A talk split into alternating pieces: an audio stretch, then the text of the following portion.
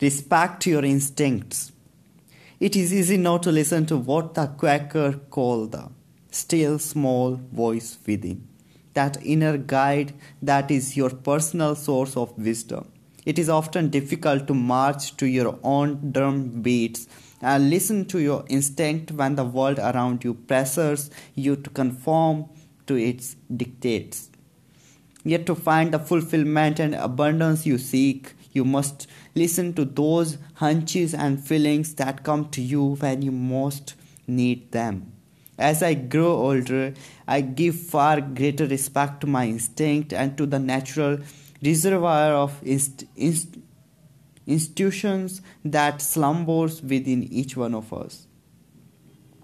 The impression I receive when I first meet a new person, or that inner sense of wisdom that softly nudges me in the right direction during a trying time, have come to play a larger part in the way I work and live.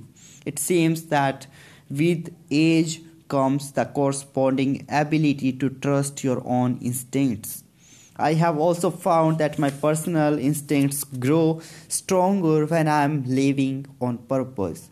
That is to say, spending my days on activities that advance me along the path to my legacy.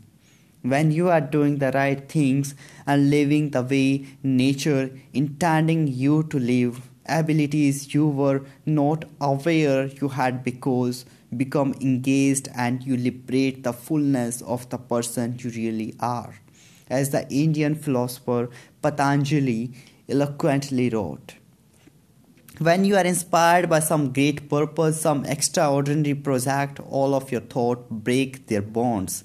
Your mind transcends limitations. Your consciousness expands in every direction, and you find yourself in a new, great, and wonderful world dormant forces, faculties, and talents become alive, and you discover yourself to be a greater person by far than you ever dreamed yourself to be.